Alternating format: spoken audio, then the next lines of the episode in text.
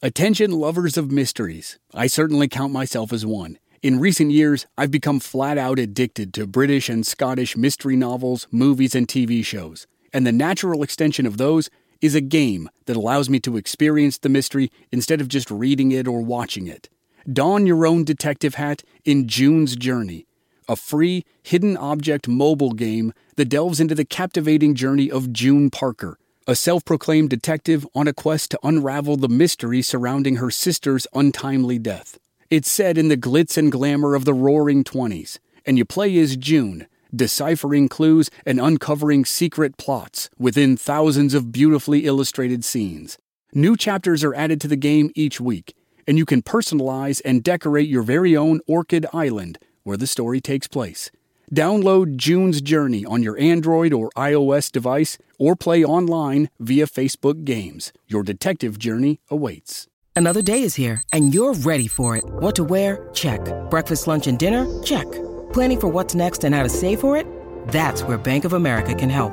For your financial to-dos, Bank of America has experts ready to help get you closer to your goals. Get started at one of our local financial centers or 24-7 in our mobile banking app. Find a location near you at bankofamerica.com slash talk to us. What would you like the power to do? Mobile banking requires downloading the app and is only available for select devices. Message and data rates may apply. Bank of America and a member FDIC.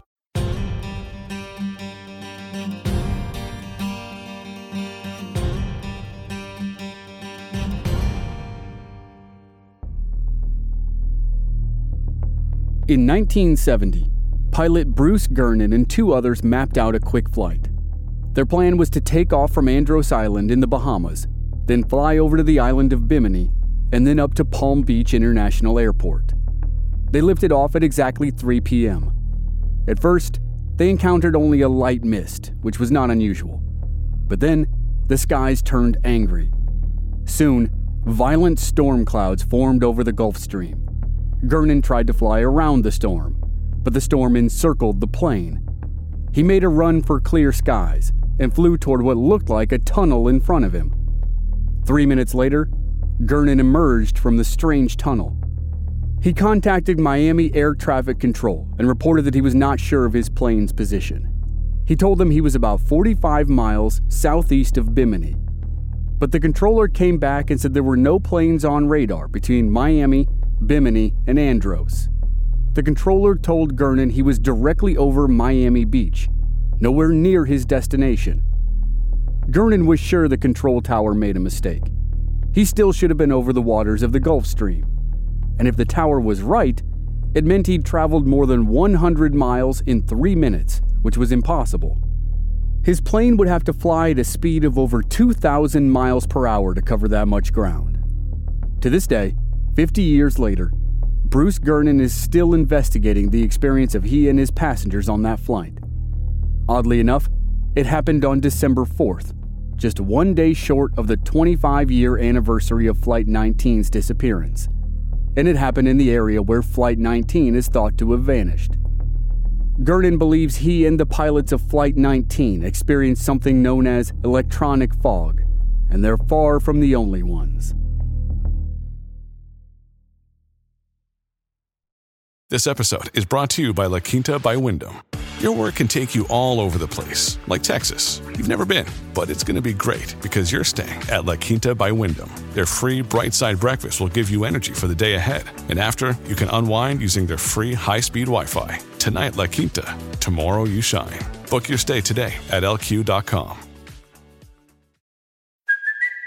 it's Kaley Cuoco for Priceline. Ready to go to your happy place for a happy price? Well, why didn't you say so? Just download the Priceline app right now and save up to 60% on hotels. So, whether it's Cousin Kevin's Kazoo concert in Kansas City, go Kevin, or Becky's Bachelorette Bash in Bermuda, you never have to miss a trip ever again. So, download the Priceline app today. Your savings are waiting. Go to your happy place for a happy price. Go to your happy price, Priceline.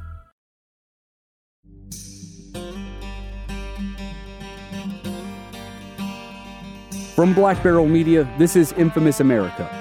I'm your host, Chris Wimmer.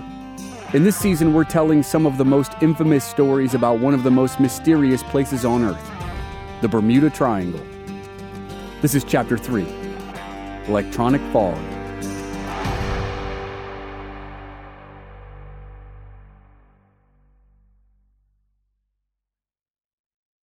Bruce Gernon was an experienced pilot. He and his father and a business partner were scouting the island of Andros as a potential location to build a resort. They'd already flown the route back and forth to West Palm Beach more than a dozen times. But on that day in December 1970, as Gernon flew into some kind of tunnel to try to find clear skies, he felt completely out of his depth. Nothing like that had ever happened to him before.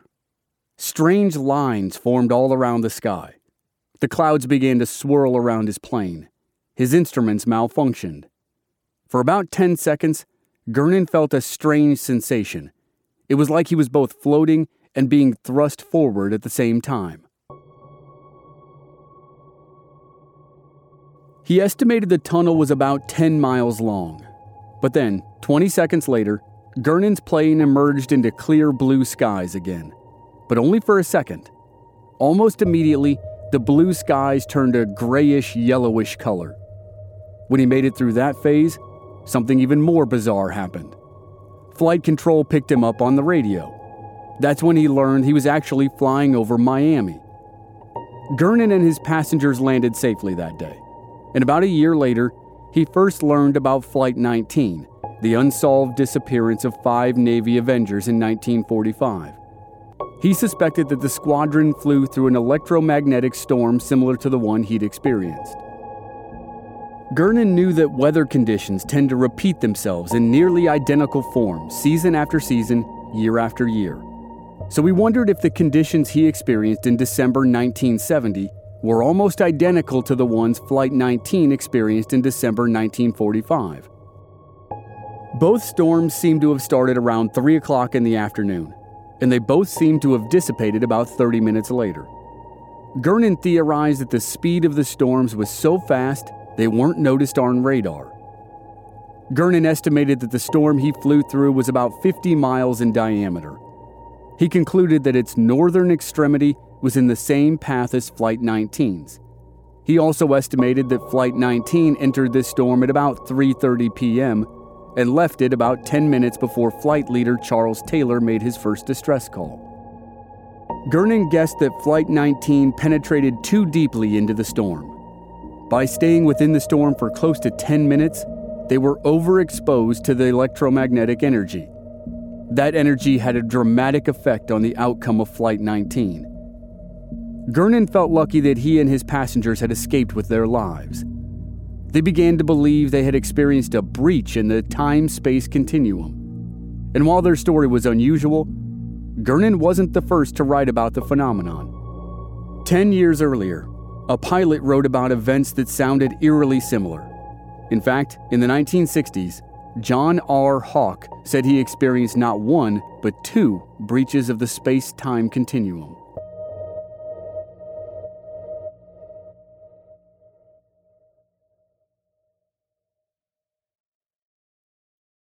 Hawk spent years in the British Royal Air Force and had flown over all the world's oceans. He could fly just about anything. His first incident had to do with missing time. It happened when Hawk was flying a Riley Dove aircraft from Miami to Bermuda. About halfway to his destination, he became enveloped in a glassy yellow mist. He couldn't see the horizon in front of him or the ocean below him. His description of this state of being was very similar to that described by Bruce Gernon.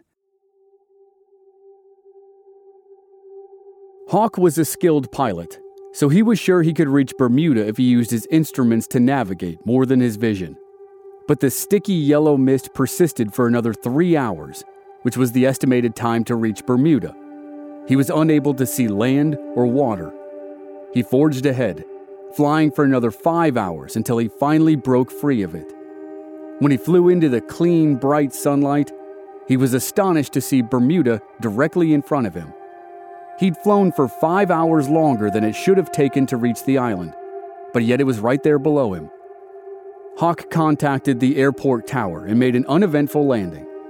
But then a second, even stranger thing happened. After he landed, Hawk refueled the plane. He figured the tank should have been nearly empty after such a long flight. He was surprised to find out that he had landed with almost a hundred gallons of gas in his tanks.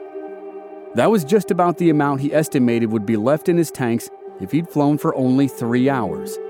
His extra five hours in the air should have consumed nearly all the gas, but it didn't. And the same thing happened to Bruce Gernon 10 years later. When Gernon unexpectedly landed in Miami, he had an extra 10 gallons of fuel in his tanks. Gernon started to ask questions that seemed more at home in science fiction movies. Things like Was it possible he had flown into the near future, while Hawk had flown back in time? Gernon wondered if space and time had warped or frozen for Hawk. Conversely, he wondered if space and time had sped up for himself. Either way, he thought they'd both experienced a distortion of the space time continuum, but in different ways. And if all that sounded strange already, Hawk's second experience with the space time continuum was even more puzzling. Hawk was flying a twin engine Piper Aztec from Fort Lauderdale to Bermuda. It was a delivery flight, and one he didn't think would be a challenge. Weather reports told Hawk that he could expect puffy cumulus clouds between 4,000 and 8,000 feet. If he wanted to fly higher, he could, because there were helpful tailwinds at 11,000 feet. Hawk described his experience in a 1991 book. He remembered that he was on autopilot with everything going smoothly until he looked at his magnetic compass. He couldn't read it. The compass card was spinning so fast that it was a blur. And then Hawk started feeling woozy. He lost his sense of balance. His peripheral vision began to get dark.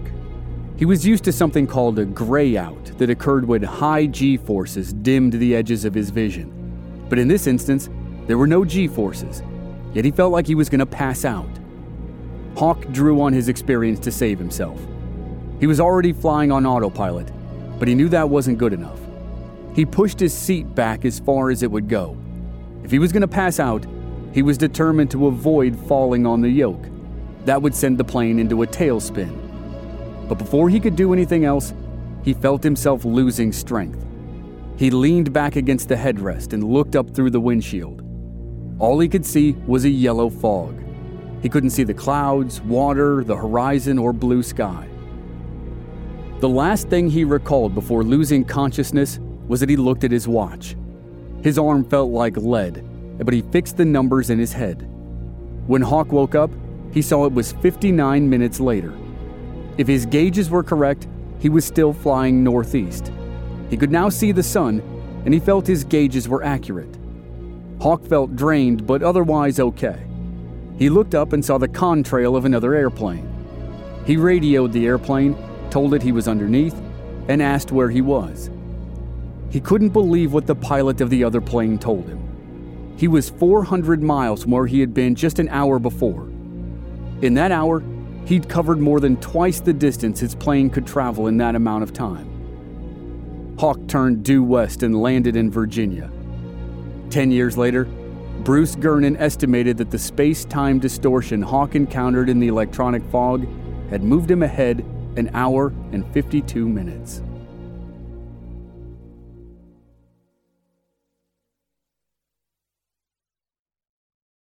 After reading about Hawk's experience, Bruce Gernon thought that he, too, might have passed through a breach in the space time continuum. He likened their experiences to aspects of what some scientists had purportedly been able to do in labs manipulate tiny particles forward in time. They did it by manipulating the gravity around the particles. Gernon wondered if planes and boats passing through the Bermuda Triangle could be subject to natural wormholes, tunnels in time and space that allowed for time travel. And Hawk was just one of many examples of strange time space travel that Gernon became aware of after making his own experience known. People from all over the United States wrote to him to recount their own bizarre encounters with electronic fog. In 1995, a woman set out to fly her aviation club's Piper Warrior from the Florida Keys to Ormond Beach in Central Florida. She made the trip up from the Keys without incident. She met her daughter at the airport, and the pair planned a day of shopping and lunch. On the return trip, things were different. The woman dodged scattered clouds on her flight south. The sun was just about to set as she flew over Tampa. As she neared Naples, she saw the lights of Miami in the east. As she passed over the Everglades, a haze started to form in front of her. She later told a magazine that it was as if someone had thrown a blanket over her airplane. Worse than that, she couldn't tell if she was right side up or upside down. She got even more confused when she looked at her instruments because the compass was spinning. Her cockpit lights flickered on and off, and the altitude indicator began to roll. There was a high pitched buzzing in her headset. At that point, she remembered a conversation with a jet pilot in the Navy Flying Club. He told her there was dead airspace in the area over the Gulf between the mainland and the islands of the Keys. She thought maybe this was what he was talking about. She shifted radio frequencies and was relieved to hear the voice of an air traffic controller. But her instruments were still out, and a dense darkness surrounded her plane. About 20 minutes later, which felt like a long time, she saw lights on the horizon. She followed the Florida Keys that led her to a naval air station. In later cable documentaries, she said she felt extremely lucky to escape the fog and avoid what flyers call the dead man's spiral. The spiral happens when inexperienced pilots fly in conditions with poor visibility. When they experience spatial distortion, they tend to repeatedly pull back on the yoke to avoid crashing. Eventually, the plane spins into a deadly spiral that's difficult to escape. The woman was lucky, but others were not.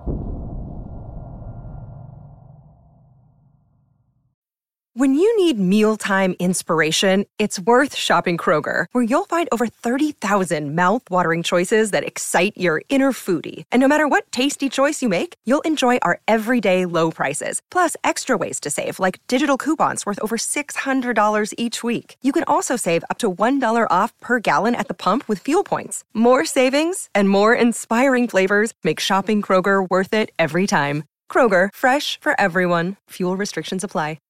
Our bodies come in different shapes and sizes, so doesn't it make sense that our weight loss plans should too? That's the beauty of Noom. They build a personal plan that factors in dietary restrictions, medical issues, and other personal needs so your plan works for you. Noom doesn't restrict or shame when you want to treat yourself. Their flexible program focuses on progress instead of perfection. You don't have to give up carbs or anything. And with their daily lessons, you can learn something new about your food choices every day. After just a few days of using the app, I learned how to recognize cues for overeating and how to choose the right foods to feel full. Stay focused on what's important to you with Noom's psychology and biology based approach. Sign up for your trial today at Noom.com. That's N O O M noom.com and check out Noom's first ever cookbook, The Noom Kitchen, for 100 healthy and delicious recipes to promote better living. Available to buy now wherever books are sold. On February 1st, 2001, two volunteer pilots agreed to participate in a training mission with the Coast Guard. They were going to use their small, single engine Piper Cherokee 6 to act like they were drug smugglers who were flying contraband into the United States. In the exercise, the Coast Guard's Falcon jet was supposed to sneak up on the Piper and get close enough to capture a tail number without being detected. The two men who volunteered to play the roles of drug smugglers were highly regarded in their communities. Both used their personal savings to fly toys to underprivileged children. But their training mission ended in a mysterious tragedy in Florida Bay. According to Bruce Gernon and other sources, the two volunteers were flying at 1,500 feet in their Piper Cherokee. As their plane approached the ranger station in Flamingo, which is on the southern tip of mainland Florida, the Coast Guard asked if they felt comfortable continuing an extra couple miles. The pilots said it was no problem. They could see the Marathon Airport about 25 miles south in the Keys. Not long after that conversation, the two planes successfully completed their training mission. Then the two crews decided to do another practice exercise before landing for the day. A minute or two later, the Piper pilots reported they were surrounded by a haze. The Coast Guard crew didn't think much of the comment. They radioed back to the Piper to follow them as they turned north. Strangely, the pilot of the Piper responded that he would continue to fly south. The crew of the Coast Guard jet was puzzled. The jet responded with more detail. They were well ahead of the smaller plane, and they were in clear weather. There was no conflict. Again, the Coast Guard issued instructions fly north. A short time later, the Coast Guard jet called the Piper. This time, no one answered. The Coast Guard tried again and again to no avail. According to radar data, the Piper continued to fly south. At 7:47 p.m., the smaller plane was at 1600 feet. For the next several minutes, it made a total of 7 unexplained maneuvers right and left. 4 minutes later, at 7:51 p.m., the plane vanished from the Coast Guard's radar. A search was launched for the missing pilots, and eventually the plane was recovered from 6 feet of water. The National Transportation and Safety Board found no evidence of mechanical failure or faulty instruments. The pilot's son reported the gas tank of the plane had been filled before takeoff, so they didn't run out of gas. Even though the pilot had reported fog and poor visibility, weather conditions at the time were clear. The NTSB concluded the pilot had become spatially disoriented. It was dark outside, and he was flying over dark water. He was unable to tell which way was up, and he crashed. But as Bruce Gernon and others pointed out, the pilot was experienced at flying in such conditions. He'd flown many times at night and was comfortable only using instruments.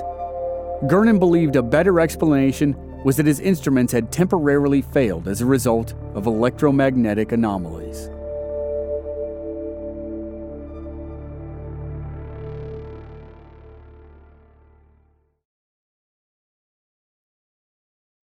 Over the years, people who watched him on cable documentaries wrote to Bruce Gernon. They were relieved to know they were not alone in their experiences with electronic fog. One man recalled his experience in the 1970s while he was aboard the USS Harold J. Ellison. It was a beautiful, clear, calm day at sea. Suddenly, the crew saw a cloud in front of them. As soon as they entered it, they found themselves in huge waves and high winds. They lost radio communications, and all their compasses failed. So did their radar. St. Elmo's fire and balls of lightning bounced all around the ship. But the weirdest thing of all was what the crew purportedly saw on their radar when it started functioning again. It showed a cloud formation that amazingly spelled the word help.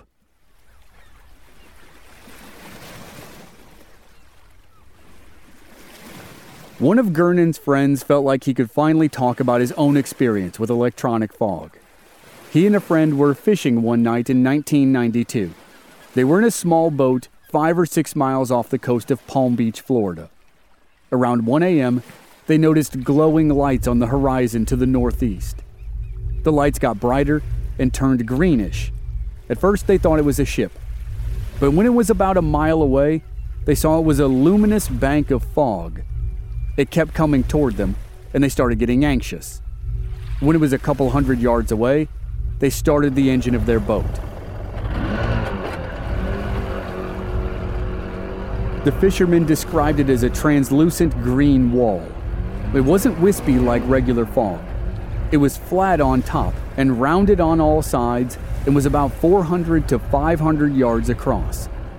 To their surprise and horror, the fog seemed to keep pace with them as they drove their little boat back toward land. Finally, according to the men, the fog made a beeline right toward them.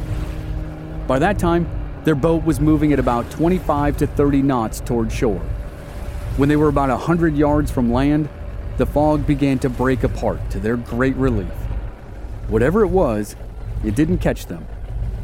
In Gernon's opinion, he wasn't the first to report this strange kind of magnetic haze. That honor apparently belonged to someone much more famous. In 1927, just one year before his historic transatlantic flight, Charles Lindbergh got lost in a strange fog.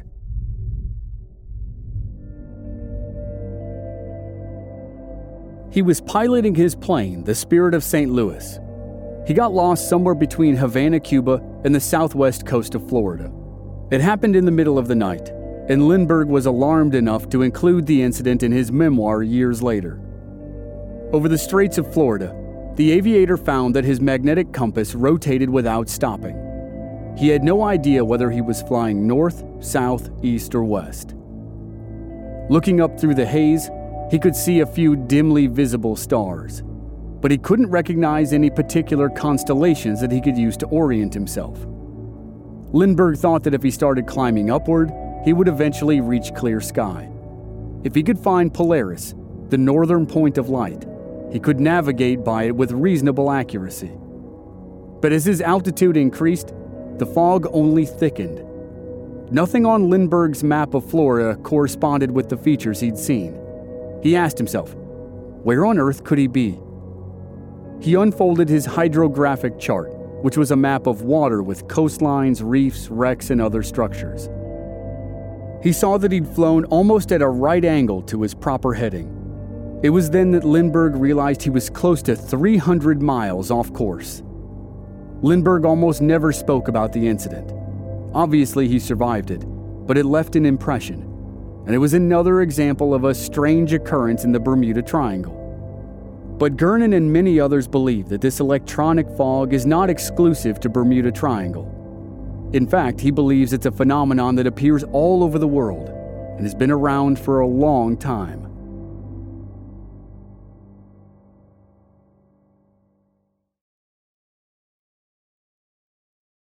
Off the coast of Japan lies a body of water that's as notorious as the Bermuda Triangle. For more than a thousand years, the Japanese have known about Ma no Umi.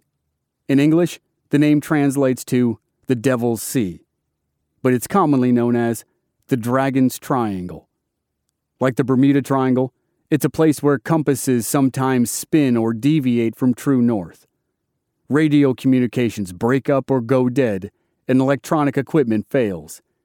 Intense electrical storms and whirlpools wreak havoc on ships and planes.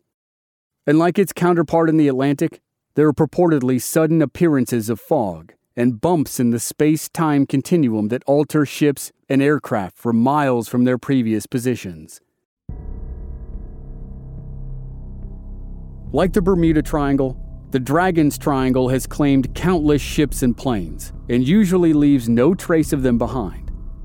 Interestingly, the Dragon's Triangle is located at geographic coordinates that are exactly on the opposite side of the planet from the Bermuda Triangle. Gernon believes the Dragon's Triangle has its own famous victim of electronic fog, just like the Bermuda Triangle tried to claim Charles Lindbergh. On June 2, 1937, Amelia Earhart's flight around the world was cut short when her Lockheed Electra disappeared over the Dragon's Triangle. That day, she and her co pilot took off from Papua New Guinea. Their goal was to reach Howland Island, about 2,500 miles away. Barely 800 miles into the flight, with no warning, their plane vanished. Dozens of explanations have been offered for Earhart's disappearance. They're usually variations of navigational error resulting in running out of fuel or crash landing on a deserted island. Sometimes they involve kidnapping or murder by Japanese soldiers.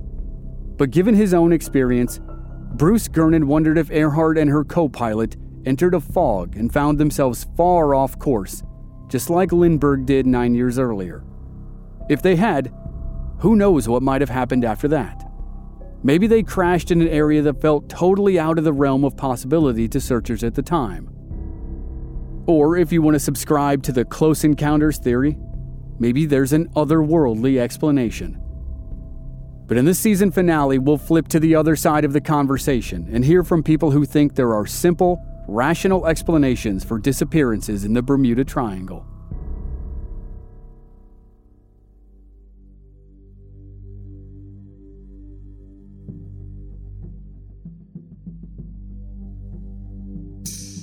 Next time on Infamous America, we'll discuss government responses and the opinions of skeptics to all of the strange events of the Bermuda Triangle.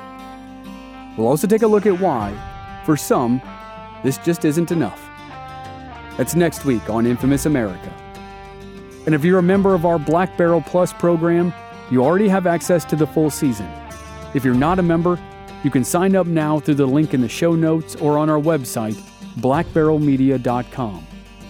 Members receive access to each new season in its entirety one week before the season begins for the general public. And members receive exclusive bonus episodes. Sign up today for just $5 per month.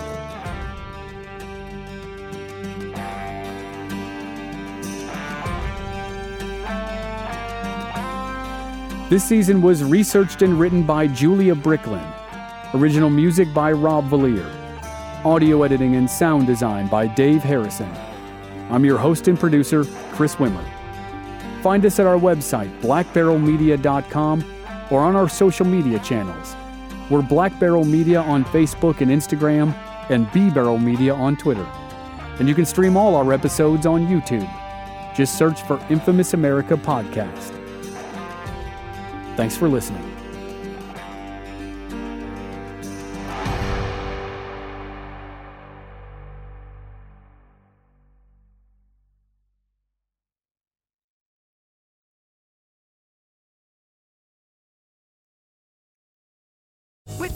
Lucky slots, you can get lucky just about anywhere. Dearly beloved, we are gathered here today to. Has anyone seen the bride and groom? Sorry, sorry, we're here. We were getting lucky in the limo and we lost track of time. No, Lucky Land Casino, with cash prizes that add up quicker than a guest registry. In that case, I pronounce you lucky. Play for free at LuckyLandSlots.com. Daily bonuses are waiting. No purchase necessary. Void where prohibited by law. 18 plus. Terms and conditions apply. See website for details. It's time for today's Lucky Land horoscope with Victoria Cash. Life's gotten mundane, so shake up the daily routine and be adventurous with a trip to Lucky Land. You know what they say. Your chance to win starts with a spin. So go to LuckyLandSlots.com to play over 100 social casino-style games for free for your chance to redeem some serious prizes. Get lucky today at LuckyLandSlots.com. Available to players in the U.S., excluding Washington and Michigan. No purchase necessary. VGW Group. Void where prohibited by law. 18 plus. Terms and conditions apply. Hey guys, it is Ryan. I'm not sure if you know this about me, but I'm a bit of a fun fanatic when I can. I like to work, but I like fun too. It's a thing. And now the truth is out there. I can tell you about my favorite place to have fun Chumba Casino. They have hundreds of social casino style games to choose from, with new games released each week. You can play for free anytime, anywhere. And each day brings a new chance to collect daily bonuses. So join me in the fun. Sign up now at chumbacasino.com. No purchase necessary. Group. Void prohibited by law. See terms and conditions. 18 plus.